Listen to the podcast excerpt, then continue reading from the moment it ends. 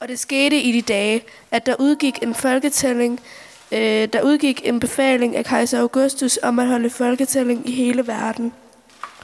Det var den første folketælling, mens Quirinius var stadholder i Syrien. Og alle drog hen for at lade sig indskrive hver til sin by. Også Josef drog op fra byen Nazareth i Galilea til Judæa til Davids by, som hedder Bethlehem.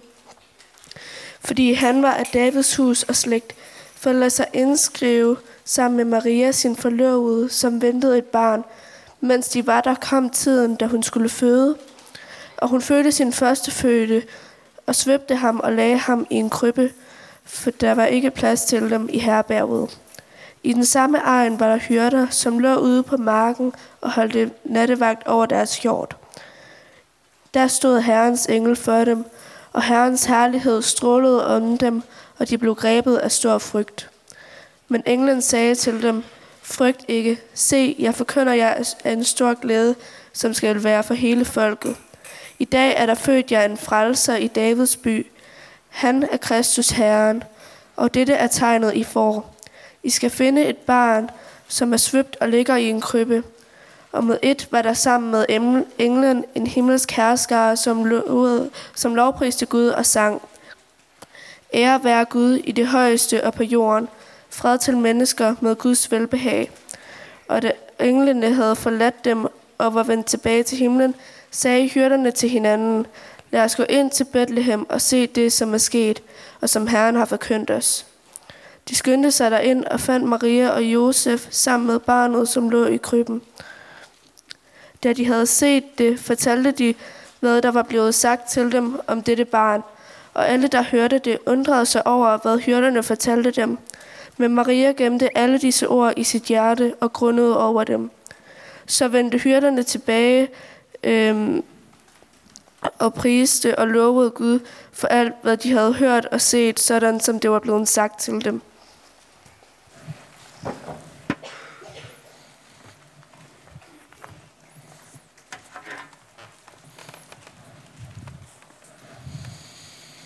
Så blev det jul alligevel.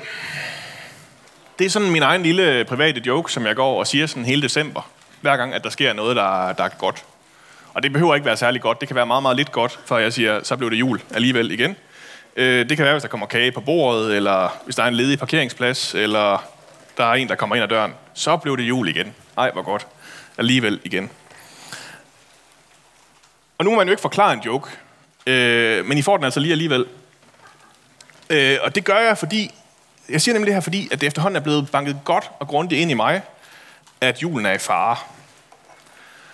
Øh, der er jo mange ting, man hører om, som bringer julen i fare. Det, det er blevet til en forbrugsfest på grund af de onde kommercielle interesser, øh, eller også så er det fordi, at alle muslimerne kommer og vil have julehjælp og fejre jul.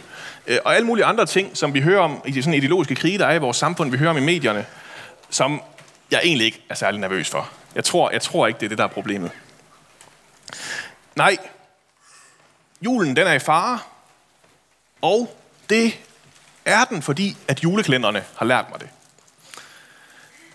Enten så er det fordi, at øh, julemanden er blevet kidnappet, eller også er han blevet deprimeret, eller også er julen bare blevet tryllet helt væk, og så gerne kombineret med, at der er nogle problemer på hjemmefronten, og der er en eller anden led mobber i klassen, og en eller anden, som, som en eller anden sådan smuk parallel problemstilling. Og så til sidst, så er der nogle børn, der så får det her, den her opgave med at redde julen. Og hver gang så ser det selvfølgelig helt umuligt ud, og de onde julehader, de er lige ved at vinde indtil det sidste sekund, hvor vi så får reddet julen alligevel. Og så kan gaverne alligevel blive transporteret frem, og stegen kan blive stegt, og man kan have verdens hyggeligste juleaften, og så siger lillebror noget sjovt, og alle griner, og så kan man ligesom fade ud og tage rulleteksterne derfra. Så blev det jul alligevel. Og det gjorde det vist nok også i år. De fandt en ny konge, eller dronning, eller hvad der lige duede i Nisseland, øh, og det var dejligt, øh, tror jeg nok. I kirken, så tager vi det normalt lidt mere roligt med den her jul. Vi holder fire adventssøndage, og så regner vi med, at øh, når vi er færdige med dem, så er det nok sådan cirka blevet øh, juleaften. Øh, så er det blevet den 25. december, og så har vi det lidt fint nok med, at folk de 20 starter og holder festen allerede den 24. Og der midt i det, sådan den her, den her kirkemåde at fejre jul på, så kan man godt komme til at glemme dramaet lidt. For det er der egentlig også masser af i juleevangeliet.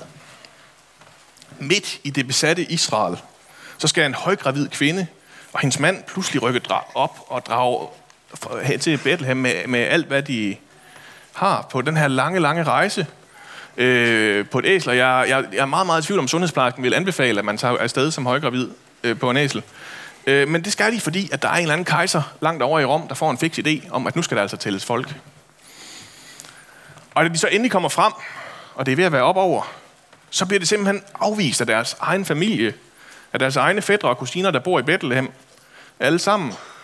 Og så bliver jeg igen sådan lidt filmisk, når jeg skal visualisere selve fødslen, øh, som de klarer ud i, nogle stald, i en stald med nogle meget, meget smertefulde skrig, og nogle får og nogle æsler, der måske skriger lidt med, inden det på bedste vis kommer sådan en 6 måneder gammel baby ud. Jeg har i hvert fald øh, de store kunstnere med mig. Øh, Magne, vil du ikke vise nogle billeder af jule, øh, jule øh, ting her? Se, han er altid helt enormt stor, baby Jesus her. Øh, og øh, så er han også radioaktiv af en eller anden grund. Øh, han, han, han, han lyser. Har du nogle flere? Øh, det, det, de er enige her. Ja, der, der, der er han sådan også holdt op, en, en, en nyfødt baby, var. Øh, det har altså været en hård fødsel. Øh, har du en mere? Øh, ja. Øh, jeg kan faktisk bedst lide den sidste her. Øh, jeg tror stadig, at, øh, at han har været lidt mindre end det der. Men jeg synes trods alt, at øh, uh, Savoldo her, han får, han, får, han, får, han får alligevel sådan lidt fat i mørket og i kulden, som også er her. her. Det har, ikke været, det har ikke været nemt, det har ikke været sjovt at være her. Der er alt muligt, der er galt, alt muligt, der kunne være bedre. Øh, og imens, ja, så er der i stedet nogle, nogle hyrder, der får deres livs vildeste kuldegysninger også, når der pludselig står en engel foran dem. Og så må de afsted til byen over stok og sten, for at se, om de kan finde det her barn, som de er blevet lovet, som er svøbt og ligger i en krybbe. Det går så øh, forbavsende let med at finde det barn. Men hvis det var mig, der var hyrden og havde fået den her besked, så ville jeg jo være sådan, når jeg endelig havde fundet barnet. Yes, det er super. Hvor er frelseren så henne? Øh, det kan ikke være den her baby. Det kan være det, der er det gode budskab den her, den her baby har jo ikke nogen chancer for at løse alle mine problemer som almindelig arbejdende hyrde på bunden af det jødiske samfund. Hvordan skal han kunne skaffe mig flere feriefridage, og hvordan skal han kunne hjælpe mig med en ordentlig behandling af mit dårlige knæ? Øh, og, og hvordan, vigtigst af alt for en jøde på det her tidspunkt, hvordan i alverden skal han komme af med kejseren i Rom og komme af med besættelsen? Men det er her, det bliver lidt anderledes. For selvom det er dybt absurd, det der foregår, så er der faktisk ingen, der er i tvivl om, at det her det også er dybt, dybt meningsfyldt. Det her det faktisk giver mening. Selv da der kommer en flok østlige mystikere slæbende med, med, med verdens dårligste barselsgaver, øh, så falder alle, falder alle alligevel stadigvæk på knæ og tilbærer barnet, fordi der er et eller andet. Måske har han lys lidt alligevel. Der har været et eller andet særligt over præcis det her barn, som måske har gjort, at der ikke var nogen, der var i tvivl om, at det her det var faktisk verdens frelser. Hvordan det var ledes, det har de nok næppe kunne gennemskue. Men der sker et eller andet her. Måske har de kunne mærke den fred, som ingen har fortalt dem om. Den der særlige fred, som de fleste af vores julesalmer prøver at, at fange ind – når Ingemann han taler om, at den fattige spur flyver ned fra tag og tager duen med til julegilde, så har vi et eksempel på den. Eller når H.C. Andersen taler om, at oksen skal kysse barnets fod, og vi alle sammen får lov til at blive børn i sjæl og sind igen, så, så, så, så er det den, han prøver at tale om. Eller når Grundtvig snæver det ind til, at fred kom til jord, himlens fred med Guds ord, så er det simpelthen sagt, hvad det er, det handler om.